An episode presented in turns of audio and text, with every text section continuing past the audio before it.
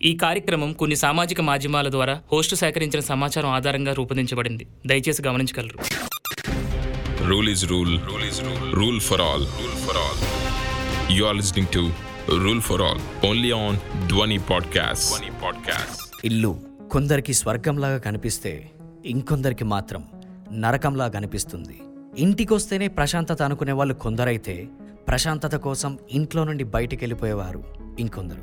మీరు వింటున్నారు rule for all only on Dhwani podcast. నేను ఆర్జే నాని.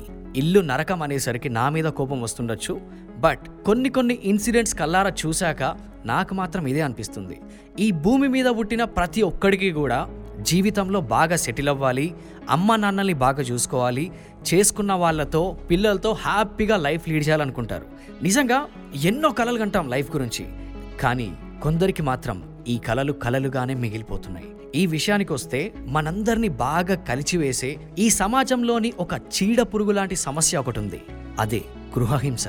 మన దరిద్రం ఏంటో తెలియదు కానీ భారతదేశంలో మాత్రం ఈ గృహహింస కేసులు రోజు కొన్ని వేలల్లో అవుతున్నాయి. ఈ విషయంలో నేను అమ్మాయిల్ని సపోర్ట్ చేస్తున్నాను మాత్రం అనుకోకండి. ఒక మగాన్నయ్యండి మగజాతిలో ఇలాంటి ఎదలను చూస్తుంటే మాత్రం నాకే సిగ్గేస్తుంది. నోరుంది కేవలం బూతులు మాట్లాడడానికి అన్నట్టు చేతులున్నాయి ఆడవాళ్ళని కొట్టడానికి అన్నట్టు కాళ్ళున్నాయి ఆడవాళ్ళని తన్నడానికి అన్నట్టు దున్నపోతుల్లా బిహేవ్ చేస్తున్నారు.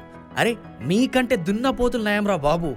అసలు ఇలాంటి వాళ్ళకి ఏం పేరు పెట్టాలో కూడా నాకు అర్థం అవ్వట్లేదు అరే చెప్పిన మాట వినట్లేదని నా మాటే వినాలని బానిసలాగా ఉండాలని వరకట్నం కోసమని బయట జాబ్ చేయొద్దని వాళ్ళతో వీళ్ళతో మాట్లాడొద్దని ఇలా ఎన్నో విషయాల్లో చేసుకున్న పిల్లాన్ని ఫిజికల్గా మెంటల్గా టార్చర్ చేస్తున్న వాళ్ళ సంఖ్య కరోనా పేషెంట్ల సంఖ్య పెరిగిపోయినట్టు పెరిగిపోయింది. మన భారతదేశంలో మాత్రం శాంతియుతమైన ఇళ్ళల్లో మహిళ జీవనం కొనసాగించాలి అని చాలామంది పెద్దవాళ్ళు చెప్పారు. ఎందుకు సార్ చెప్పడం? కనీసం శాంతి అనే పేరు పెట్టుకున్న అమ్మాయి కూడా లైఫ్లో శాంతియుతంగా లేదనుకుంటా.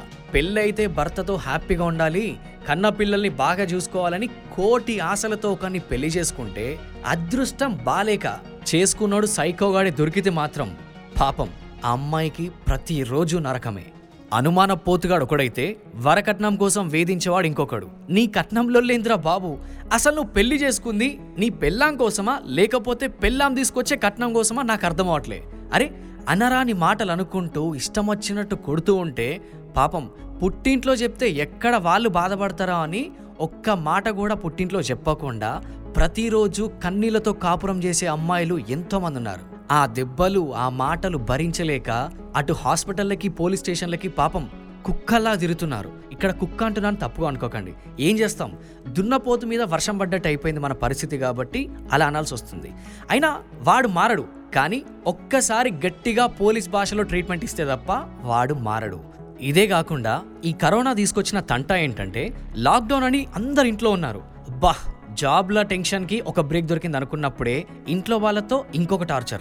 హస్బెండ్ హరాస్మెంట్ అత్త మామల హరాస్మెంట్. అసలు మనుషులేనా వీలు అనిపిస్తుంది నాకైతే. అసలు మనుషులన్న విషయమే మర్చిపోయారు అనుకుంటా ఈ లాక్డౌన్లో ఇండియాలోనే కాకుండా టోటల్ వరల్డ్ వైడ్గా చూసుకుంటే ఇరవై నాలుగు పాయింట్ మూడు కోట్ల గృహహింస కేసులు రిజిస్టర్ అయ్యాయంట. అది కూడా జస్ట్ రెండు వేల పంతొమ్మిది ఏప్రిల్ నుండి రెండు వేల ఇరవై ఏప్రిల్ వరకు. ఓన్లీ ఇండియా విషయానికి వస్తే మాత్రం నేషనల్ క్రైమ్ రికార్డ్స్ బ్యూరో ఇచ్చిన రికార్డ్స్ ప్రకారం చూస్తే రెండు వేల పంతొమ్మిదిలో నాలుగు పాయింట్ ఐదు లక్షల కేసులు డొమెస్టిక్ వైలెన్స్ కింద రిజిస్టర్ అయ్యాయంట. ఇలాంటి కేసులు రోజు రోజుకి పెరుగుతున్నాయే తప్ప అస్సలు తగ్గట్లేదు. అంటే సరైన శిక్ష పడకపోవడం వల్ల దీనికి ఒక శిక్ష ఉంటుందని తెలియకపోవడం వల్ల తాలిబన్ల కంటే దారుణంగా రెచ్చిపోతున్నారు కొంతమంది మగవాళ్ళు. అందుకే నేను చెప్పేది ఏంటంటే మీరంత ప్రేమగా గారాభంగా ఒక అమ్మాయిని పెంచుకున్నప్పుడు ఒక ఇంటికి ఇచ్చేటప్పుడు మాత్రం వెనక ముందు ఆలోచించి ఇవ్వండి. అసలు వాళ్ళ ఫ్యామిలీ ఏంటి? ఫ్యామిలీ బ్యాక్గ్రౌండ్ ఏంటి? అబ్బాయి ఎలాంటోడు? వాళ్ళ మర్యాదలు ఏంటి? ఇవన్నీ తెలుసుకున్న తర్వాతే ఒక ఇంటికి ఇచ్చేయండి. అయ్యో లేట్ అయిపోతుందని ఆగమాగం కాకుండా మంచిగా వెతికి కరెక్ట్ అనిపించిన ఫ్యామిలీకే ఇవ్వండి. లేట్ అయినా పర్లేదు పెళ్ళి తర్వాత జీవితాన్ని నీ కూతురు సంతోషంగా గడపాలంటే మాత్రం టైం తీసుకొనైనా మంచోడికి చేయండి. అత్తారింటికి వెళ్ళిన తర్వాత అమ్మాయి సుఖంగా ఉంటే నువ్వే ఒక ఆదర్శం అవుతావు గుర్తుపెట్టుకో. దయచేసి అమ్మాయికి ఎవరైనా అన్నాదమ్ములు ఉంటే మాత్రం ఇంటికి ఒక మొగదిక్కు ఉందని ఒకవేళ అమ్మాయికి ఏదైనా ప్రాబ్లం వస్తే అస్సలే ఊరుకోడు అనేలా ఉండండి. లేకపోతే ఈ సమాజంలో ఉన్న కొందరు సైకోనా కొడుకులు మాత్రం ఇంకా రెచ్చిపోతారు. ఇక అమ్మాయిలు కూడా కన్న తల్లిదండ్రుల తర్వాత తల్లిదండ్రులు లాంటోళ్ళు అత్తమామలు అన్నట్టుగా చూడగలిగితే మాత్రం బాగుంటుంది. ఒకవేళ చేసుకున్నోడు ఇబ్బంది పెడితే కనీసం అత్తమామ సపోర్ట్ అయిన ఉంటుంది కదా. ఇక అత్తమామలు కూడా అమ్మాయిని కోడల్లా కాకుండా కూతురులా చూసుకోవడానికి ట్రై చేయండి. ఒకవేళ కూతురు లేకపోతే మాత్రం ఆ లోటు తీర్చేస్తుంది మీకు. అమ్మాయిలు అమ్మాయిల తల్లిదండ్రులు గుర్తుపెట్టుకోండి. ఒకవేళ నీ కూతురు గనక గృహహింసకి గురైతే అలా అయిందని అనిపిస్తే వెంటనే నిలదీయండి. ఎందుకంటే మొక్కై వంగనిది మానై వంగదన్నట్టు అయిపోతుంది పరిస్థితి అంతా అమ్మాయిలు కూడా కొంచెం ఇలాంటి ఇష్యూస్ ఏమైనా అయినప్పుడు మీ తల్లిదండ్రుల దృష్టికి తీసుకెళ్ళడానికి ట్రై చేయండి. జీవితాంతం బెడ్రూమ్లో కూర్చొని ఏడ్చుకుంటూ ఉండే కంటే ఒక్కసారి వెళ్ళి పుట్టింట్లో ఏడవండి. కనీసం ఆ గొడవకి ఒక సొల్యూషన్ దొరుకుతుంది. ఎంత చేసినా కూడా నా భర్త మారట్లేడు నా అల్లుడు నా కూతుర్ని అలాగే టార్చర్ చేస్తున్నాడు అనిపిస్తే మాత్రం పోలీస్ స్టేషన్కి వెళ్ళి డొమెస్టిక్ వైలెన్స్ కింద కేసు ఫైల్ చేయండి. IPC section four ninety eight ప్రకారం ఆ సదరు వ్యక్తికి మూడేళ్ళ జైలు శిక్షతో పాటు ఫైన్ కూడా పడుతుంది. అప్పుడు మారతాడు. అమ్మాయిలు మీరు బానిసలు కాదు గుర్తుపెట్టుకోండి. మీరు వంటింట్లోకి వెళ్ళకపోతే కడుపులోకి తిండి ఒక మగాడికి. మీ హక్కుల్ని మీ బాధ్యతల్ని కరెక్ట్గా వాడుకోండి. లైఫ్ లాంగ్ ధైర్యంగా ఉండండి. గుర్తుపెట్టుకోండి domestic violence act two thousand five ప్రకారం ఎవరైనా గృహహింసలకి పాల్పడితే IPC section four ninety eight A ప్రకారం కేస్ ఫైల్ చేయండి. విన్నాం కదా ఈ ఎపిసోడ్? మరొక చట్టంతో వచ్చే వారం కలుసుకుందాం.